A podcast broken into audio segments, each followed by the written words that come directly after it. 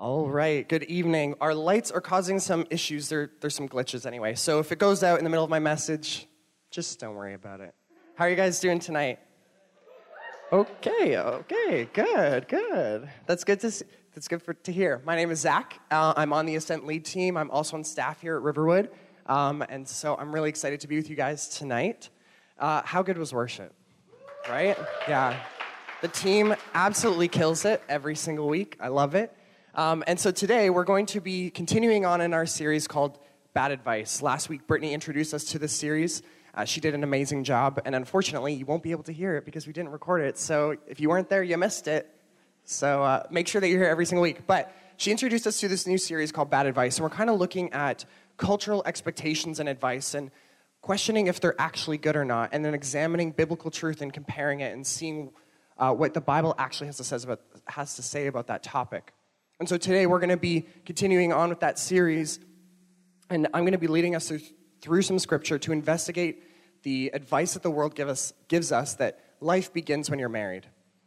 And we're going to investigate this, this advice and see if it's bad or good, and talk about what the Bible has to say about it. Now, how many of you in this room, raise your hand if you've been to a wedding shower? Okay, you're young adults. Most of you have been to a wedding shower. How many of you have been to a wedding social? Raise your hand. Roberta said she refuses. I feel the same way. Um, when so I'm not from here. I'm from Toronto, and when I moved here, uh, I heard about wedding socials. I'd never heard about it before, and I kind of thought like that's an interesting concept. Like you can't pay for your wedding, so you get someone else to do it for you. Um, and and that in Toronto, we just pay for our own weddings. No one else does it for us. And so I thought, you know, this is actually kind of an interesting idea. Like, you throw a party and everyone comes and pays for the party and then also pays for your wedding. That, like, that seems like a great gig. And so I was kind of, you know, thinking about it, but why do we only have socials for people getting married? You know, why do us single people who move out on our own just kind of like have to fend for ourselves? You know, it doesn't, I, I think it's a bit of a raw deal. And so I, I sort of started thinking about this and I was like, okay, so what's the purpose of a social? It's to effectively it's to help a married couple start their new life together, right? So, and I think that's great. I think it's a great opportunity for us to bless them and practice generosity. And so I've come up with a great concept. It's called a bachelor social, okay? So I'm gonna throw a social. There's gonna be raffle prizes. It's gonna be kind of like a social slash shower because you're gonna bring gifts, but you're also gonna pay for a ticket to get in. Then you're going to come and you're going to buy raffle prizes, and all of the money and proceeds are going to go towards me buying a new couch from IKEA, some new dishes from Anthropologie, a KitchenAid mixer, because KitchenAid mixers are the key to starting your new life. Uh, and so I'm going to have all of those things, and you guys are going to make it happen. And so you all hear this and you laugh. And my question is, why? You know, and I think it's because in the back of our minds, we actually believe that single people haven't started their new life. Only married people are starting their new, their new life. You know, and sure, there's changes when a single person moves out and they, they, you know, they're not, they don't have the safety and the comfort of living at home and all of the security that comes with that. But they haven't quite started life yet, right? And don't worry, you can all relax and take a deep breath, and you're off the hook. I am not going to be throwing my bachelor social, so don't worry about it you can save that uh, shower gift to give to someone else. But as we examine it more closely, I believe that the, the advice that life begins when you're married is not only bad advice, but it's actually just straight up not true. And today we're going to be diving into Luke chapter 9. I'd encourage you to grab your Bibles and pull them out if you have them. If you don't, bring it next week. Write in the margins. If you have your phone, you can pull that out and look at the Bible app. Now, the Bible is a book. It's actually a library of books, 66 books written by 40 different authors, uh, and it's split into two parts the Old Testament and the New Testament.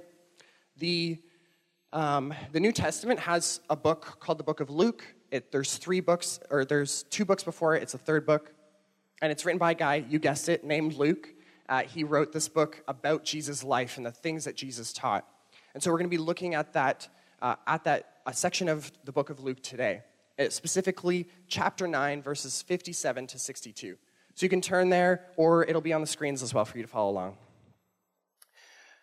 As they, Jesus and his disciples, were going along the road, someone said to him, I'll follow you wherever you go. And Jesus responded, Foxes have holes, and birds of the air have nests, but the Son of Man has nowhere to lay his head. To another he said, Follow me. But the man responded, Lord, let me first go and bury my father. And Jesus said to him, Leave the dead to bury their own dead, but as for you, go and proclaim the kingdom of God. Yet another said, I will follow you, Lord, but let me first say farewell to those at my home. Jesus said to him, No one who puts his hand to the plow and looks back is fit for the kingdom of God. What this passage teaches us, and what I hope to demonstrate in the next few minutes, is that life doesn't begin when you're married.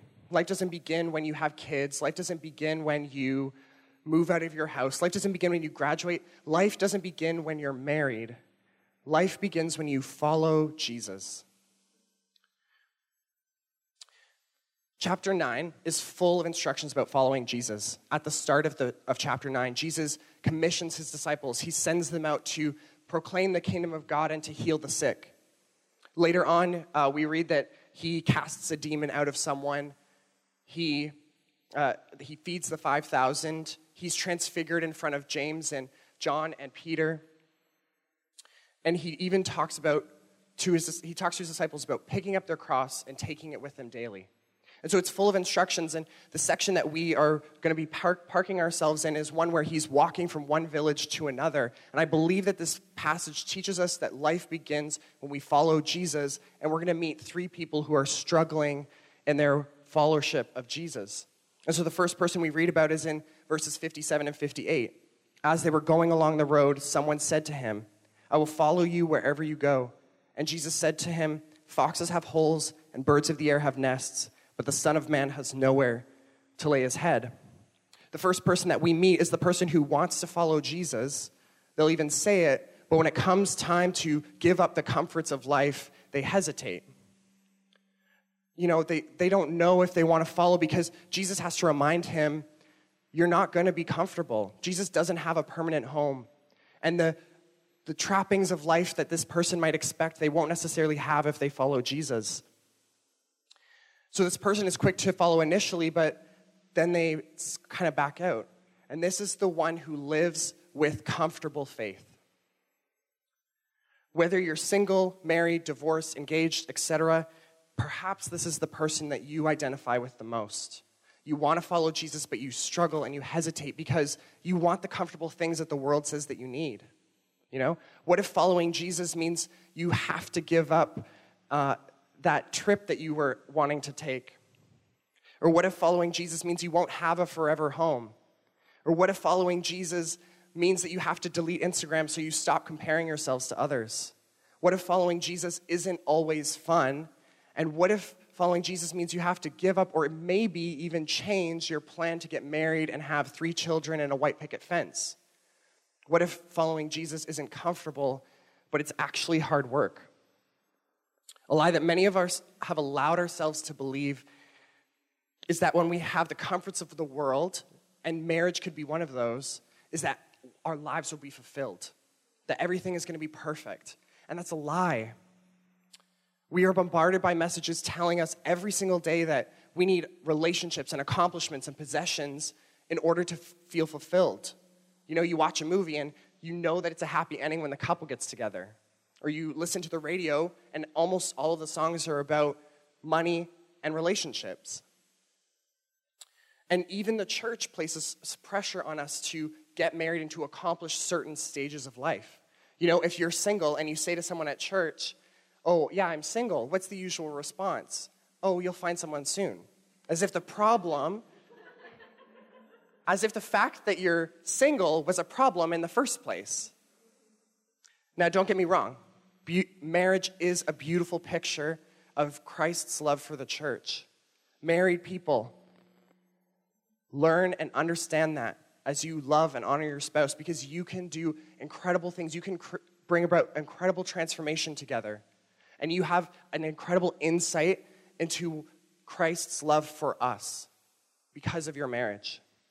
But for those of us that are single, there is also a lesson for us, and it's this Singleness teaches us about the sufficiency and the supremacy of Jesus. Singleness teaches us about the sufficiency and the supremacy of Jesus. Jesus is enough for you. Now, that might sound churchy or cliche, and I totally understand that. I am single. I've heard the person tell me that he is enough for me and go, I don't know. so I get it. But what we have to do is shift our perspective from what culture values to what God values. And if you want to do that, you need to look at Scripture. Get into His Word. If you want to know what God values, read what He says. Whether you're single or married, if you feel like you need fulfillment from an outside source like another person, learn what God values and learn and understand that. Pray and ask Him to shift your perspective. Learn and understand who, who you are in Christ. I love what, how Brittany expressed that in her testimony video. On my phone, my phone background is a list of things that, G, that God says about who I am.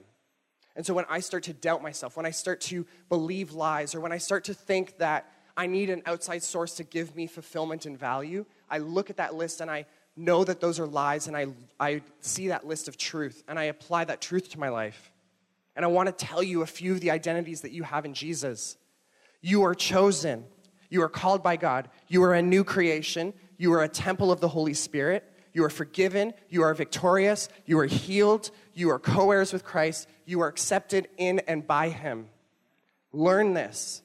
Make it, root it in your heart. A, a, a, truth that has become like a life verse for me is found in John 8:36 and it says, "So if the Son sets you free, then you are free indeed." And when I begin to feel trapped by cultural expectations or by lies or by bad advice like life begins when you're married, I go back to that verse and I remember that I have been set free. See, when we choose to follow Jesus, when we choose to give up our desire for comfortable faith, and when we choose to give up the comforts of the world, we actually find real fulfillment and joy in Jesus. When we follow Jesus, we actually understand that we are no longer slaves to cultural expectations. This relationship, the relationship with Jesus, is the only one where you will be loved perfectly, and it's the one worth pursuing. So live with hard working faith. Do the hard work of learning what it is to follow Jesus. Do the hard work of learning what he says about who you are. And when you do, you're going to go to him and, and he's going to say, It's going to be hard work. And you're going to say, I don't care. I don't care. As long as I have you, God, then I'm good. Do the hard work of learning who Jesus says you are. Do the hard work of walking in that truth. And do the hard work of building his church.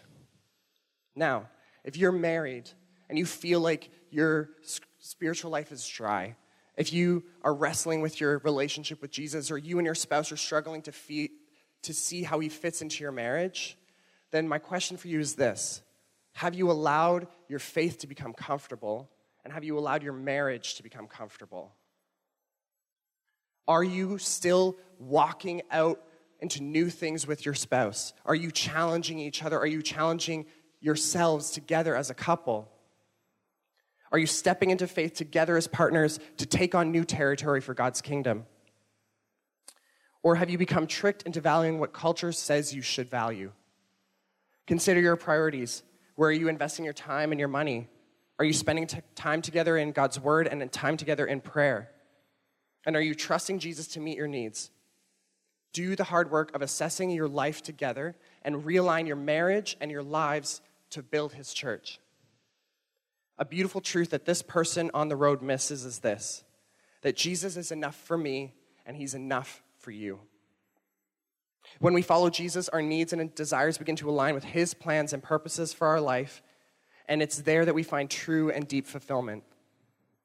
When you understand who you are in Christ, you begin to know both in your head and in your heart that he loves you and that you might be single, but you are not alone. Colossians 2:10 says you have been filled in him. When we surrender our lives and truly follow him, we give up the idea of what we think we have and we accept and thrive in what we have in him. And suddenly what we desired and believed knowing before him has faded what we have with him is the only thing worth having. So live a hardworking faith. Now let's continue on. In verses 59 and 60, we read To another he said, Follow me. But the man replied, Lord, let me first go and bury my father. And Jesus said to him, Leave the dead to bury their own dead, but as for you, go and proclaim the kingdom of God. The second person we meet on the road is the one who believes that a relationship is a good reason to not follow Jesus.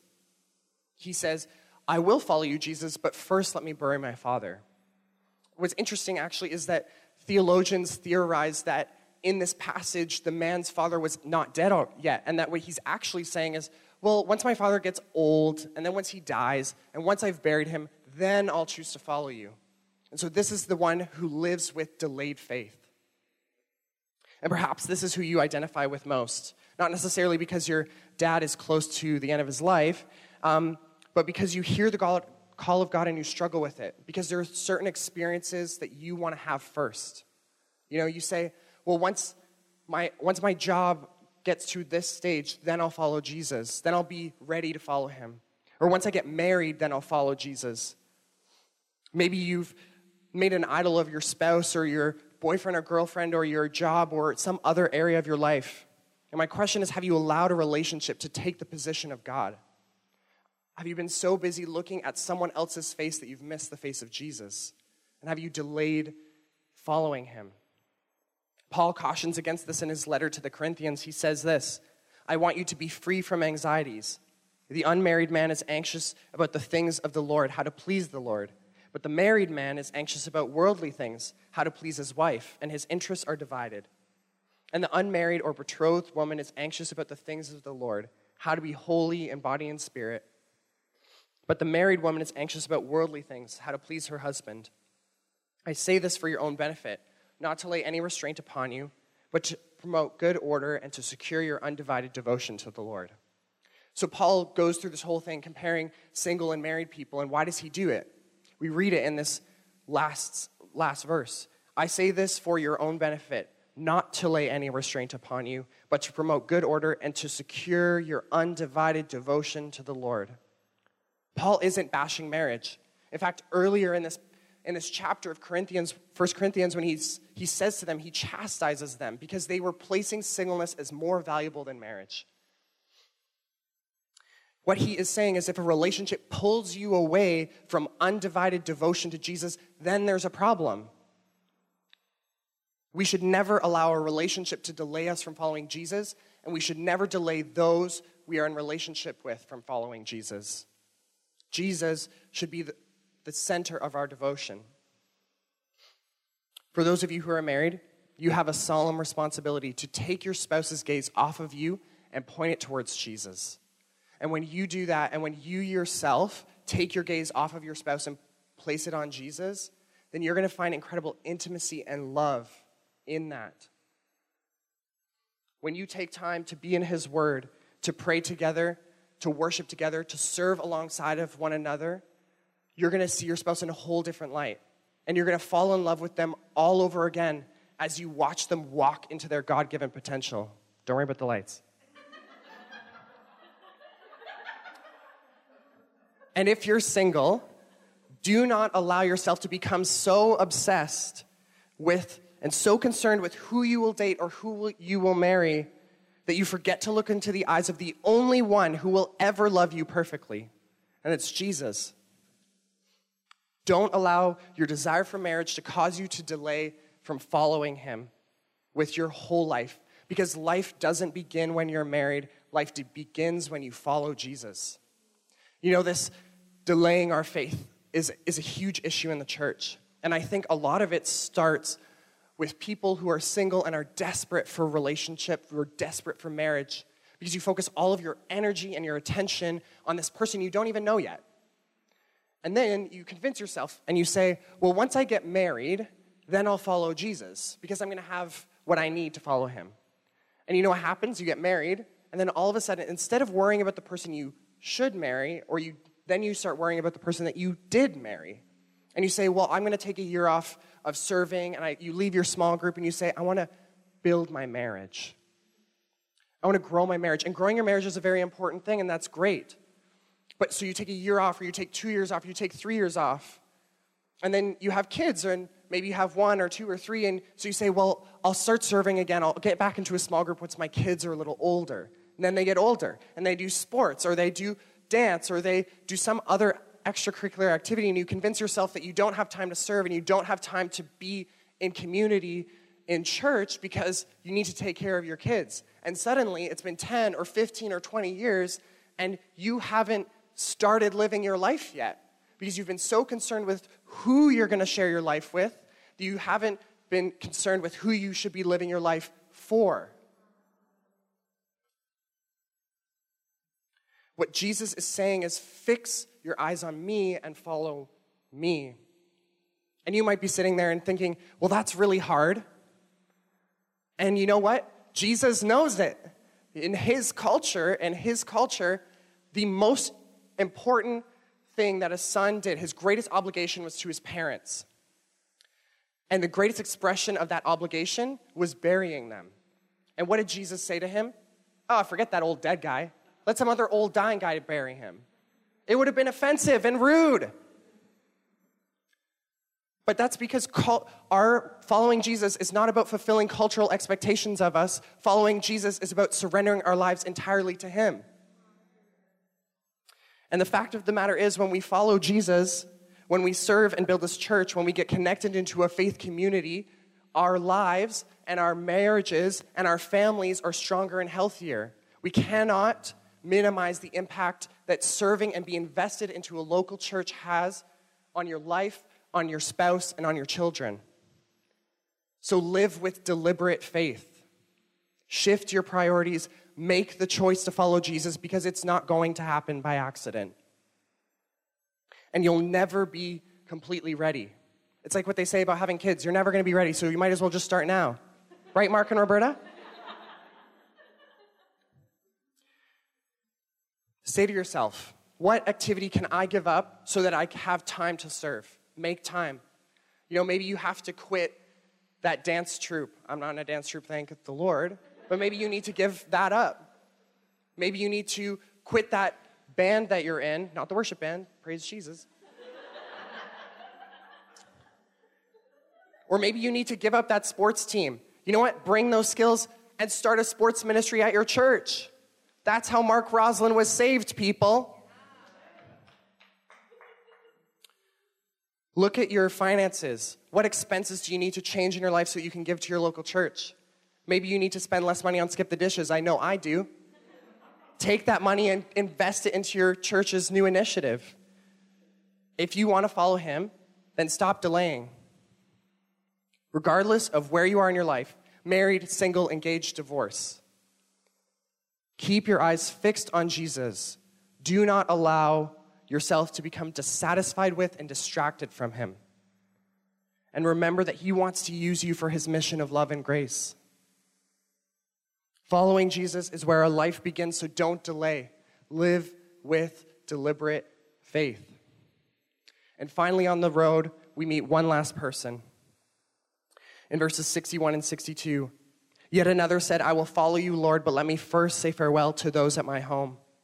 And Jesus said to him, No one who puts his hand to the plow and looks back is fit for the kingdom of God.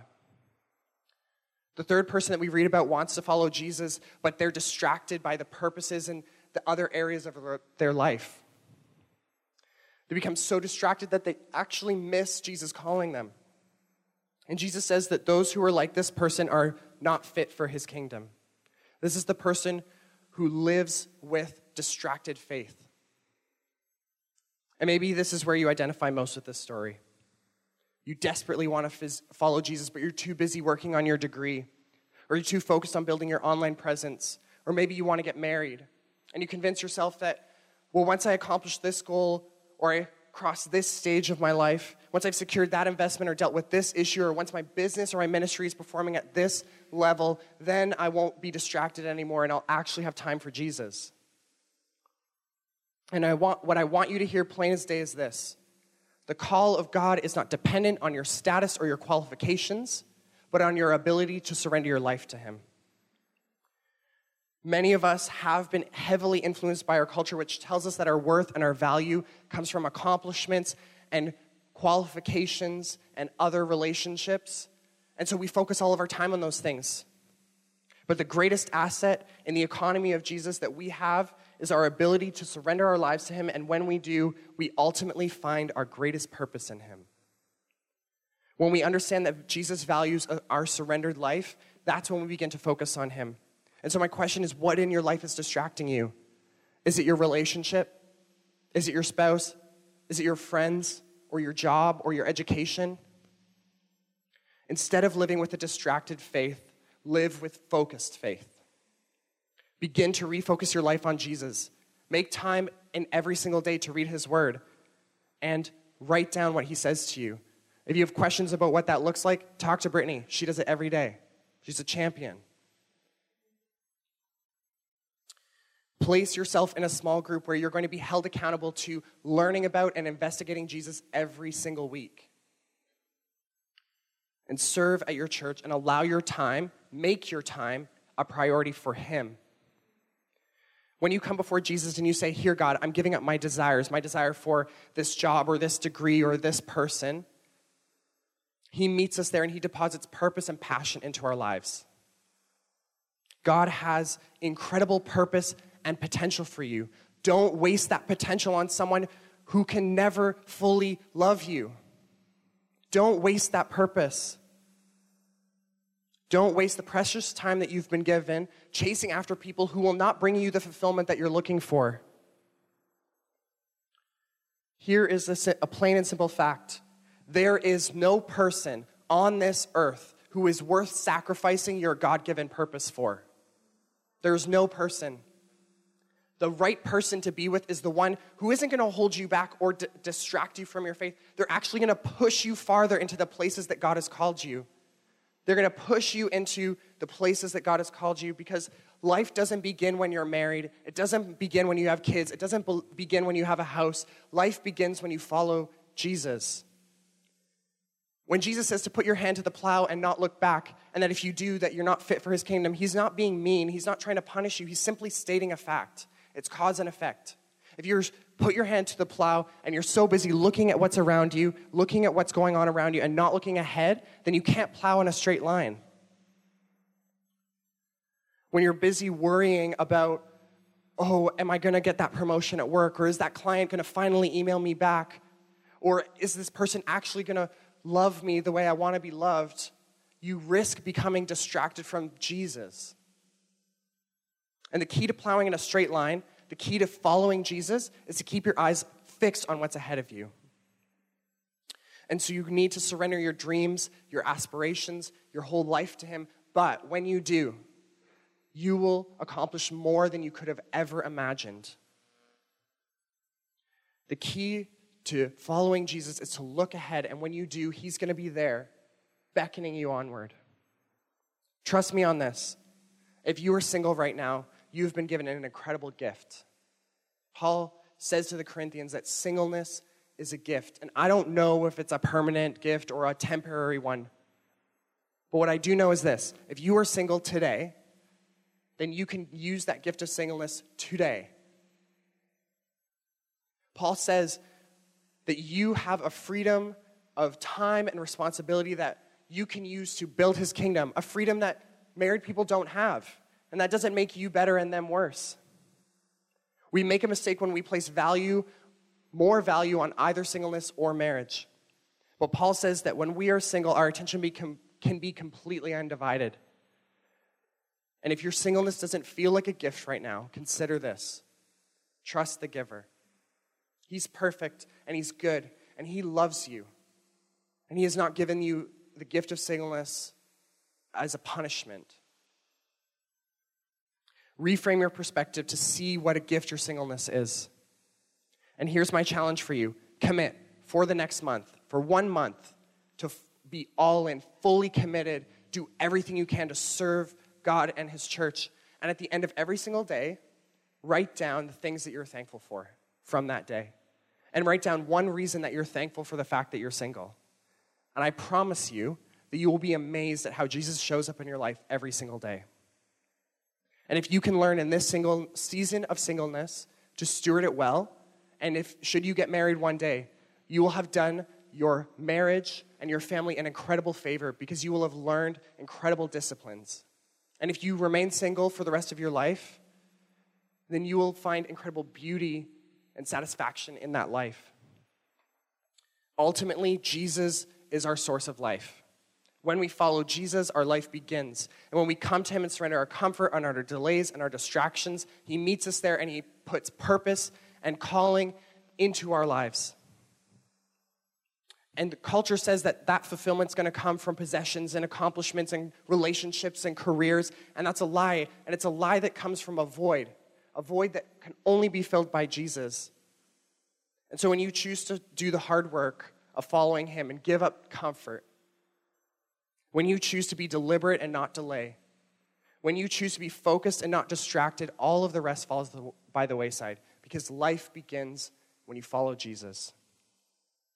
I love what Jesus says in the book of Matthew.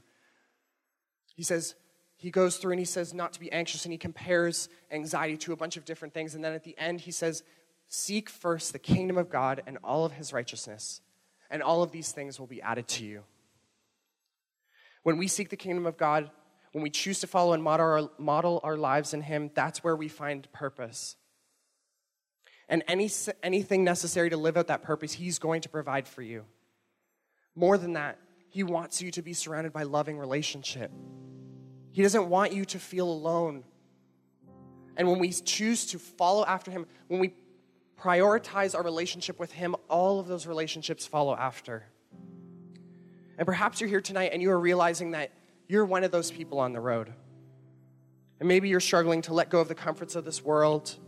Or maybe you resonate with the man who delays his faith. Or maybe you're distracted by other purposes. And as you sit here and listen, you feel convicted. You feel a burning in your chest that you want to change.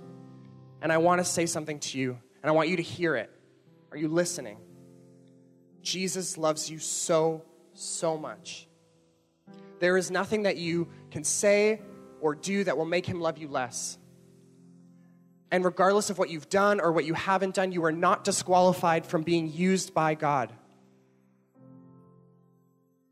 He's still there, standing on the road, calling you to follow him. So give up the comfort, don't delay, throw away distractions, and follow him. Choose right now to believe the incredible truth that your life begins when you're married. Maybe you've lived with him for many years, and this is a chance for you to rekindle that flame. And right now, I'd like everyone to just bow your heads for a moment. Bow your heads and close your eyes. And as you do, I want to ask you in this room if you felt like you have held back from fully following Jesus and you you feel like you've given into comfort or you've been delayed or you've been distracted, but you want to follow after him. In a minute, I'm going to ask you to raise your hand, and it's not to prove anything to anyone. Everyone's eyes are closed. But it's your stake in the ground saying, I'm done being comfortable. I'm giving up delays. I'm giving up distractions and I want to follow fully after God. And so, right now, raise your hand if you want that, if you're all in, and I'm going to pray for you. God, I pray for every person in this room with their hand raised, and every person in this room who has that burning in their chest to change. And God, I pray that you would give them the tools necessary to make that change. God, I pray that they would see the purpose and the potential that you've placed in them and that they would walk into that purpose and potential. God, we love you, and all of this is for you. And all of God's people said, Amen. Just keep your eyes closed for a minute and keep your heads bowed. Maybe you've never taken that step to follow Jesus, and you're sitting here and you're thinking, I want to start my life with Jesus. And you know what? I'd invite you to do that today. Because he's standing on that road and he's saying, just like he said to those people thousands of years ago, he's saying, Follow me. And all you have to do is say yes to that call and surrender your life to Him. And so, in a moment, I'm going to ask you to raise your hand. And it's not, it's again, not to prove anything. Everyone in this room has their eyes closed. But it's, it's your action, your stake in the ground, your line in the sand saying, I am done living without Him and I want to walk into life with Him. And so, you can raise your hand.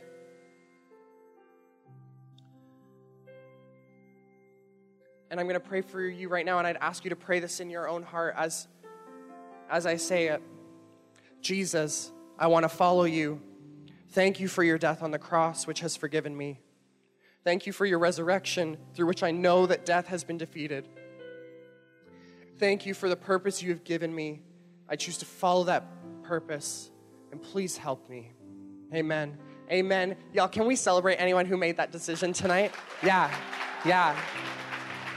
You know what? That is the best decision you will ever make. The best decision you will ever make. And there's three things that I want to tell you. First, tell someone that you've made that decision. Maybe it's the person you came with. Maybe it's one of our prayer team who's going to be up at the front after the service. Maybe it's me. You find me after the service. But tell someone. Second, get a Bible and read it. If you have one on a dusty shelf at home, pull it down and start reading it. You can start in the book of Luke, where we were today. Or head to the Welcome Center if you don't have one, and we would love to give you one. And third, get connected to a local church. It's so important that you do this life in community. And if you don't have a church, we'd love to have you here at Riverwood. But it, maybe you have family members or friends who go to another church, go with them. Get connected, serve, give, be a part of that community. So, life begins when we follow Jesus. Let's forget the bad advice of this world and live in that truth. Let's choose to give up comfort and work hard. Let's choose to stop delaying and be deliberate. And let's choose to throw away our distractions and focus solely on Jesus.